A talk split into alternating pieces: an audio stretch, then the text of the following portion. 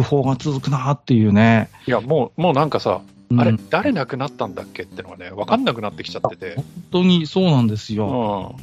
だから、ね、六代目の円楽さんが亡くなった時も、あれ？うん。お三治さんも亡くなったような、今年だったっけ？去年だったっけ？みたいな感じうんで、うんこうね、いやーもう、本当にこう、大物の訃報が相次いで、うん。うん。誰が今年亡くなったかもうさっぱりわかんなくなっているっていう。そうそうそうそう。だって、この間それこそ杉山浩一さん亡くなったでしょ？そうですよね。うん。それだって今年の話ですよ。うん、そうそう。で、で、円楽さんでしょ？で、今日猪木さんでしょ？うん、そうそうそう。うんあで、その前、古谷一行さんでしょ？そうね、で、うん中明さんもね、うんなうんいや、もうね、本当誰がいつだっけみたいな感じになっちゃうんですよ。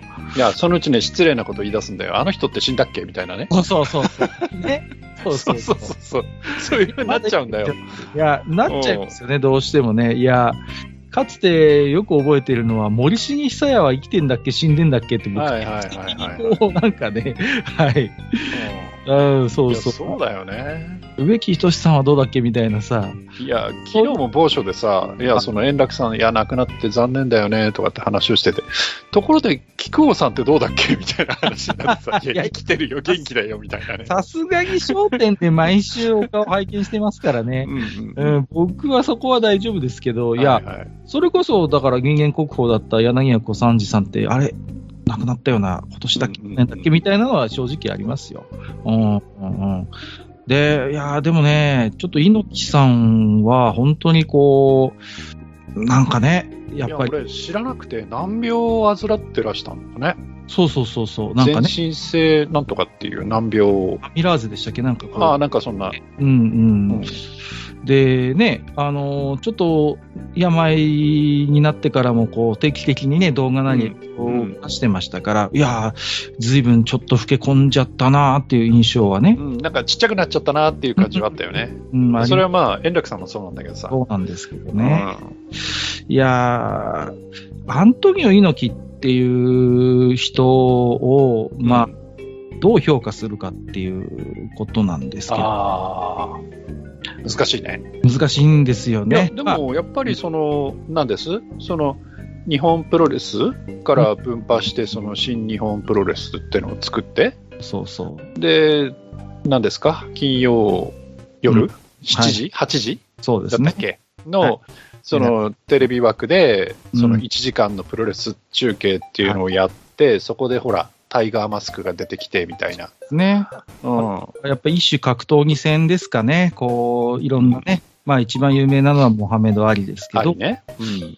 だから、猪木、アントニオ猪木という人は何と戦ってきたのかっていう時に、うん。おそらく一番の敵だったのは、どうせプロレスなんてっていううん。声、意見と多分生涯格闘してきたのかなと思うんですよね。うんしてもこう、プロレスってまあ、見る人が見れば、あんなんどうせ八百長だろみたいな、うんうん。初めから決まってんだろみたいなことになるじゃないですか。はいはいはい。で、ね、だから、どうせプロレスなんてガチンコじゃないみたいな、そういう、こう、いう人が少なからずいて、うん。そういうなんかこう世間の声みたいなものと多分ずっと戦ってきた人だと思うんですよ。うん。だから、こう、異種格闘技戦とかをやって本当にプロレスは強いんだみたいなことを見せたり、あるいは、こうね、いろんな事件を、まあ、演出してね、こう、うんこうね、舌出して失神したとか、こう、本当にプロレスってあ何やるかわかんないんだ、みたいな、うん。そういうこう、事件性みたいなものを、天才的なところがあって、うん。演出して、こう、いや、プロレスって本当はすごいんだ、強いんだ、みたいな、あのものを多分、見せたかった、演出したかったっていうところがあると思うんですよ。うん。うん。その辺について言うと、すごい多分天才的な部分があって、こう、んで、当然、ね、ものすごいカリスマ性もある人ですから、本当ね、あの、藤波さんとか、東光さんたちとか、ね、前田明さんみたいに、こう、猪木さんの旗のもとに集った人が、長州さんとか、いっぱいいるわけじゃないですか。うん。うん。だから、ね、こう、あの頃は本当に全日、新日ってこう人気を二分してた時代を、まあ僕らは知ってますけど、うん。今のこの新日のね、この流星というか、うん。ねを見ると、やっぱり、あの、先見の明はある人なんだ。まあもちろんね、いろいろ失敗もしましたよ。ビジネスも含めて。借金もいっぱい抱えたりあるけど、でも、やっぱりこうね、うん、そういう時代を見る目みたいなものは鋭いところがあったし、うん、常にそのプロレスというもののこう評価というか、うん、そういうものをこう常に考えてた人なんじゃないかなって思いますけどね。うん。うん。あのーこう、よく覚えてるのは、こう、まあ、グレイシー一族みたいなのが出てきて、こう、うん。だんだんこう、格闘技路線みたいなのが出てきたじゃないですか。はいはい。で、プロレスラー、だだから一番代表的なのは高田信彦がヒクセンヒクソン・グレイシーとうん。して、まあ、あっさり敗れてしまうっていうことがあって、うんあそこでこう、我々、こう、プロレス好きとしては、あ、やっぱプロレスって総合に勝てないんだ、みたいな、なんかこう、一つこう、ああったじゃないですか、こう、なんか、特に高田信彦は最強って言われてましたから、あの頃。うん。最強高田があんなあっさりと負けるんだっていう一つの事件があった時に、猪木はなんてコメントをしたかっていうと、あの、高田は一番弱いですからね、みたいなことを言ってのけたんですよね、あの時のアントニオ猪木は。でうん正直あの頃僕も含めてプロレスさんは猪木何言ってんだと思ってたわけですよ。あの頃プロレス界最強は高田だったっていう評価が、まあ、支配的でしたし、うん。もう最強イコール高田信彦だと思ってましたから、うん。だから前田かみたいな感じでしたから、ああ、いや、そこはね、あのー、世代の差もあると思うんですよ。はいはいはいはあのー、自分は、まあね、閣下より若干年上でね、まあ、あの、それこそ金曜し8時い。はのい。見てましたよ、うんプロレス。うんうんでそうすると、あの、まあ、前前座って言っちゃいけないんだけど、まずそのジュニアの試合として、はい。まあ、タイガーとか。が出てきて、で、華やかな試合をして、で、その後ってなると結構その構想はいはいはいはい。うん、その新日対どこみたいな構想っていう時期が結構長くましたて、。うん。で、その中で、あの、新日本プロレス対国際プロレスっていうね。構想をやってた時期があるのよ。ありますね。で、まあ、後に全日の方に移っちゃうけど、ラッシャーさん木村さんね。がいて、ラッシャーさんが、まあ、トップで、その下にアニマルハマさんがいて、そうそうそう。で、もう一人寺西さんがいてっていうう、んその3人が国際、いや、プロ、国際プロレスの生き残り。が、の3人が出てきて、で、そうすると、やっぱ、こう、シックスメンタッグマッチなんで、うん。まあ、猪木、藤波、あと、もう一人若手、やっぱ高田なんですよ、そこで。はいはいはいはい。そうすると、高田ってやっぱりそこではやられ役なのね。どうしてもね。そうそうそうそう。本当のね、本そ一番そのメンバーの中では最若手みたいな。そう。だから、あの、いや、もちろんね、その時代が変わっていって、うん高田もいろいろ修行を積んでって強くなってっていうのがあったのはもちろん分かってるんだけど、はいはいはい。どうしても自分としてはね、その、3人タッグの一番下なんですよ。あー自分的には高田ってそ。こはね、世代ですね。僕はやっぱ U インターの時代の方がむしろ、そうでしょ？ううんうんうん、強いんで、印象としては。うん。うんうん、そうそうそうそう。だから、安城とかいた頃ですよね。うんだから、逆に僕なんかは、その、いわゆる、ショーとしての、その、まあ、どっちかっていうとアメリカっぽいはいはい、華やかな、構想があって、うんその誰が何やったとか、どこで襲撃したとか、襲撃されたとかね、それこそ、あの、まあ、藤波対長州とかもいろいろあったじゃないですか。うん、そうですね。そういうのを見てきてたんで、はいはい。なんか逆に、その、そういう構想とかじゃなくて、なんかその、本当のガチの勝負っぽい、その、言うとかね、うんうんうん。あとほら、いろいろパンクラスとかできたじゃないですか。パンクスはい、ありました。なんかね、らそっちは逆にね、自分としてはね、あの、こういう言い方大変失礼なんだけど、うん、あの、楽しくないんですよ。あー、なるほどね。いや、あの、すごく、その、試合を見ると、なんかピリピリしてて、はいはいはいはい。うん、あの一瞬で下手したら決まっちゃったりとかがあるからね。そうそうそう。瞬殺とか言われてましたねそう。だから、あの、それはそれで緊張感がある、そのピリピリした試合で、まあ、それに見せられた人も、それはたくさんいるっていうのはもちろん理解してるんですけど、うんうん自分はやっぱりちょっと世代が違うので、どっちかっていうと、その、ね、いや、わかりますよ。うん、そっちの方が好きだったんで、うん。だから、埴輪さんみたいに、ある意味、そう、物覚え、なんていうか、物分かりのいいファンばかりでもなく まあの確かにね。ええ僕なんかは結構、あの頃純粋に、あの、U インター最強なんだっていう、もう結構そこは、もう子供のように、あの、信じてたんですよ。だからう、ん高田がやれば、あの、ヒクソンなんか絶対倒せるみたいな、うんうんうんもうそう、信じて疑わなかったわけですよ。うんそれがあんな感じで、こう、タップで負けるみたいな、こう、はいはいはいはい。あの高田がタップするっていうのは、本当に、あの、可能性としては全く考慮に入れてなかったので、うんすごいこう、あそこでなんかこう、プロレスの価値観がガラガラ崩れた人って多分僕だけじゃないと思うんですよ。いやーだからね、あの、いや、これはだから、そのプロレスっていう話がちょっと枠外れてしまうんだけど、その総合っ。ていうものがね、そのはい立ち技、寝技があって、まあその、グレイシーっていうか、そういうのが入ってきて、その、要はマウント取って上から殴っちゃえばもうこちらのものっていうものになっちゃったじゃない。馬乗りになってボコボコボコボコそうなそうそうそう。いや、もうダメだよねね。、で、相手が嫌がったら逆に締めに行けるとかさ、なんかそういうのが出来上がっちゃったじゃない。ありましたね。うん。それはそれでね、なんか、あんまり見てて、その、結局その、どっちが馬乗りになるかならないかまでの攻防なだけでね。うんうんうん。うん。そこでたまたまその、一発入ってノックアウトとかっていうのもあったけど、はいはいはい。あんまりその、こう、試合としてやっぱり見てて、うんあの、ごめんなさい、し楽しくないんですよね。うんいや、そういう人もだとは思うんですけそうど。。そして、うんあの、またごめんなさい。あの、全日本は全日本で、今度、馬場さんが、その、楽ししいプロレスとかやってたじゃない。そうですね。ねそれはそれで楽しかったんだけど、はいはい、だけど、あの、それとは別に、あの、鶴田とかはいはいはい。が、こう、一生懸命やってた頃とかって、うんその、なんか悪役対ベビーフェイスみたいなのがやってると、タッグマッチにしてもシングルにしても、あの、全日って結局勝負つかないんですよ。まあまあ、全日はそういうスタイルでした、そうでこう、いいとこに行くと、あの、レフェリーやってるジョー樋口がスルスルっといいポジションに行って、レスラーに吹っ飛ばされてる、リング下に落ちてみたいな。はいはいはい。で、なんか乱闘してるうちに、そのジョー樋口が戻ってきて、ノーコンテストカンカンカンみたいな。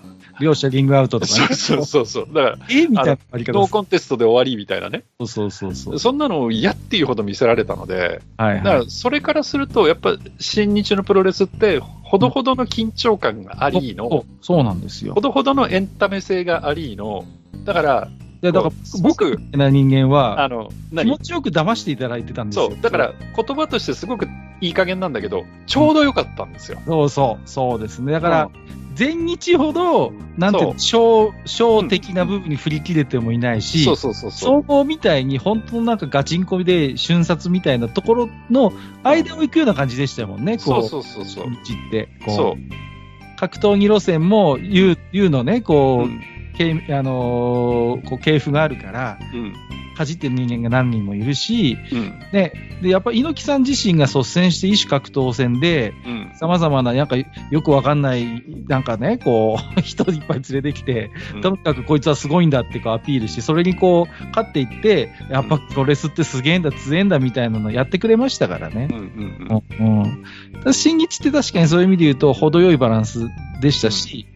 みたいな、こう、単純な人間は、もう素直に、あ、新日のプロレスが最強なんだってやっぱ思ってましたから、うん。うん。うん。で、高田前田すげえんだ、世界で通用するんだって。うん。言ってた人間が、いや、まあ、あそこで一つ幻想がこう、崩れてしまった部分はあるんですけれど、まあ、でもね、やっぱりこう、そこからプロレス冬の時代が来るじゃないですか。うん。ファンがみんな K1 だ、ね、総合だって流れて、うん。すごいプロレスが大変な時代があって、でもその中で棚橋とかがコツコツコツコツこうやってきて、で、今はもう新日ってすごいまた大人気、まあ、ブシロードがね、経営に入ってきたりなんかして、すごいまたね、大人気になっところになったじゃないですか。はいはいはい。だやっぱりだからね、ななんていうんですかね、新日って団体はやすごいなとは思うんですよね、そういう意味で言うと。やっぱりこう、見せる技っていうのをうまく使うよね。うん、上手うん。ね、だから構想とかにしても、多分日本人対日本人みたいなのにさし始めたのも確か新日だったはずですし、禁断って言われてましたからね、あの子は、普通は悪役の怖い外国人レスラーを日本人がやっつけるっていう構図うんですよ。で、前日は割とそれをずーっと愚直に守ってて、うんうんそのスタイルだったんだけど、新日って結局外国人レスラーがあまり入ってこないとかっていう事情もあって、うん禁断の日本人対決みたいなのをし始めるんですようんね。うん。こうね、巌流島なんつってさ、マサ斎藤ね。朝斎藤と、はいはいはい。みたいなのもあるじゃないですか。うんうんだから、なんかそういう、こう、なんていうんですかね、こう、まあ、それにしたって、結局、まあ、プロレスだから、まあ、ある種の小的要素もあるんだけど、うんうまいことをこう騙してくれるっていうか、うんそこに何かこう、本物の匂いを感じさせるような、プロモーションがすごい長けてきた、長けてた人だなって。いや、だってさ、冷静に考えたらさ、それこそ猪木さんとね、うんうんうん。こう、並び立った時にどう考えたってさ、腕の太さにしたって何にしたって相手の方が何倍も強そうでさ、そうそうそう。ねとしかも若かったりしてさ、うん。それがさ、やっぱり殿下の方と円髄切りでばったり倒れるっていうのにさ、いや、考えたらおかしいんですよ。おまあまあかしいんだけど、うん、やっぱそれを見て、うわーってやっぱなるからね。そうなんですよね。うがその辺はやっぱ上手だし、あとね、伊勢丹襲撃事件みたいな、そういうじ、あの、かね、社会を巻き込むような、こう、事件をもうあれにしたって仕込みだと思いますよ、ん100%ね。うんうんうん。で、たまたまこうね、伊勢丹にいた時に襲撃されるっていうね、なぜかそこにスポーツ新聞の記者が立ち会偶然立ち会っていたのであるみたいなさ、なわけねえだろうと思うんですけど、だけどそういうのをこう、ううまいこと、こう、ね、なんていうんですかね、そういうドラマ、ドラマ剣として、こう組み込んでいくのが、やっぱ上手でしたよね。だから、前日みたいな華やかな、ああいう、こう、本当に、なんていうんですか、こうね、見た目も派手で、演出も派手で、みたいな、そういう華やかなプロレスと、やっぱりこう一線を画する、ガチンコの匂いのする、まあ、それがあくまで匂いがするっていうところがポイントなんですけど、うん。あのは上手だったよなっていうことを思いますね。いやー、だからね、思い出しますよ。あの、えーっと、猪木坂口組対、はいはいはいはい。えーっと、長野と誰だったっけ？橋本か。はいはいはいはい。組っていうのをやってさ、うん。で、あの、試合前にリングガナがさ、それぞれの方行くわけよ。はいはいはいはい。で、まずその、三重士の方行ってね、で、橋本に話を聞くわけですよ。そしたら橋本が、時は来たそれだけだって言って、後ろで、長野がちょっとプって笑ってるっていうね。嬉しいですよ。そう笑いをこらえで、猪木さんの方は猪木さんの方で、ね、若いアナウンサーがさ、いや、今日もしこれで猪木さんが負けるようなことがあったら世代交代ってことでしょうかみたいなこと言ったらね、うんあの、やる前から負けるなんてこと考えるやついるかよっつってビンタ貼られるっていうね。そうそうそう。あの試合、いやー、懐かしいなとかね思い出しますよ、そういうのやっぱりね。ね、うんそんなね、三重士の一角の武藤さんももういよいよ引退という引退だもんね。ね。もううん本当にそういうことになってきてるんですよね。うんまあ、ね、でも猪木さんってやっぱそのプロレス以外にもね、本当に活躍の場、まあ政治家としての活動もあったし、うんね、いや、北朝鮮に独自のパイプが、うんうんここで、こう、よくね、こう、一単身、単身っていうか、まあね、なんかこう、行って、飛び越えて、なんか向こうでいろいろ話つけてきた、みたいな。うん。ね、なんかね、あんまり政府が真面目に取り合ってなかったような気がするんですけど、なんか、北朝鮮だとすごく知名度も人気もある方だったんで、うん。うまいことね、それこそ利用してなんかできなかったのかななんてちょっと思ったりしますけどね。なんかこういうこと、こういう状況にだってみるとね。うん、まあ本当に、あとね、こう、なんて生き方とか生き様みたいな、まあ部分で、やっぱこう、猪木イズムみたいなのってはもうプロレスの枠を超えてね、こう、いろいろファンを増やしてた人も、ところもありますからね。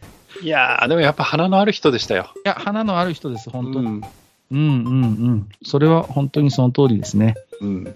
まあ、ちょっとね、そんな。まあ、あとはき、昨日はね、六代目、まあ、我々のイメージしてどうしても楽太郎さんのっていう、楽さんって言っちゃうよね、どうしてもね。さんになっちゃうんですけど、うんね、一回、ね、8月ですか、鉱山に復帰して、ね、はいはい。もう死ぬまでやるんだって言ってましたけれども、まうんあ、ながらね、えー、お亡くなりになっちゃって、まあ、うんあの僕なんかやっぱね、あのーだから、小江優さんの時代はあんまり知らないわけですよ、逆に。いきなりそこから来る。うん丸さんと小江優さんの時代があってっていう話を、そうそうそ多分、萩川さんはよくご存知なう。のそう。だから、あの、まだ南信介さんが、それ、大喜利の、てか、商店の司会の頃で、ですよね。うんで、大喜利の、その、一つの、なんていうんですか、うんこう、定番ネタっていうか、鉄板のやりとりとしては、その、歌丸さんと小円優さんが喧嘩するっていううん。のがまずあって、はいはいはい。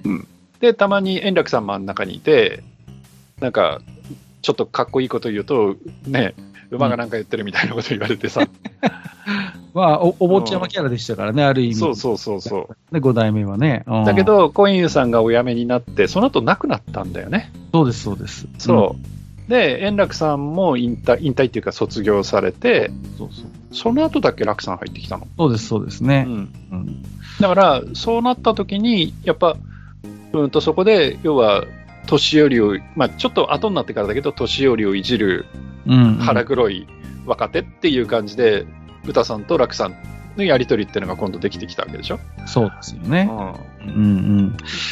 だからね、こう、商店にどうやって居場所を作るかみたいなとこで、まあ、おそらくいろいろ歌丸さんとね、こう、やりとりがあったと思うんですけれども、ううまいことハマって、あとはね、こう、コンペイさんがね、こう、お元気だったのは、あの、インテリと、そういう難しいことは私はよくわかんないんですけど、みたいなうん。絡みもちょっと面白かったですよね。シャーザー村のね。そうそうそうそう。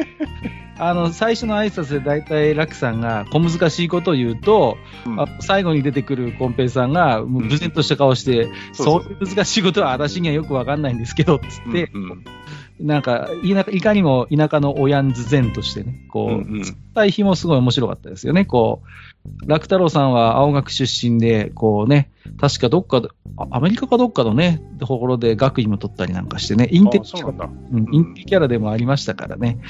うん。うん。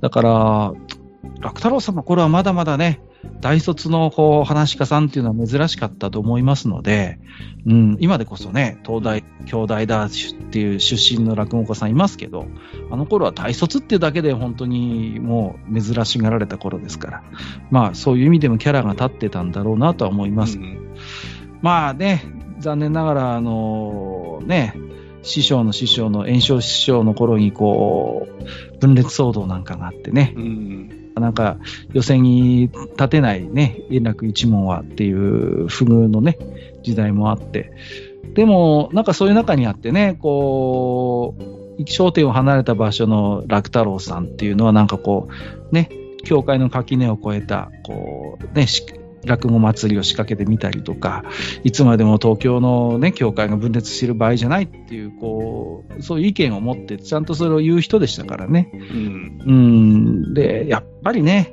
今いろんな経緯があって、今東京の方は落語のそういう団体が4つもあってね、うん。えーちょっとこれもね、どうなのかっていうこともね、やっぱり常にこう問題提起しているような人でしたからね、うん。うん、もうちょっと本人としても悔しいんじゃないかなという思いはありますね。うん。いろいろやりたかっただろうなと思います。まあ、師匠が苦労してるの知ってるでしょうからね、こう、寄せに立てない、あの、一問のためにね、若竹作って、でも、うまくいかなくて、潰れちゃって、それも随分焦点でいじられてましたけどもね。うんうんうん。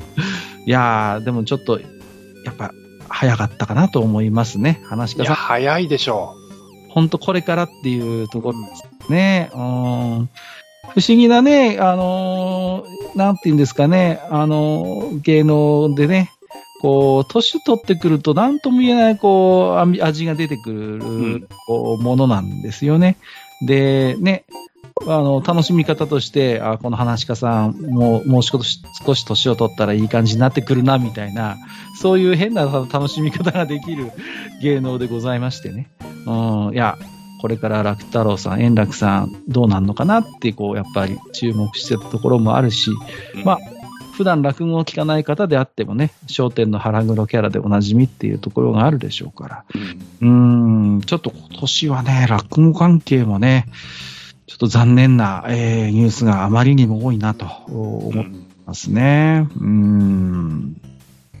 いや、ちょっと続いちゃったんでね、びっくりしました。あとね、何ですか。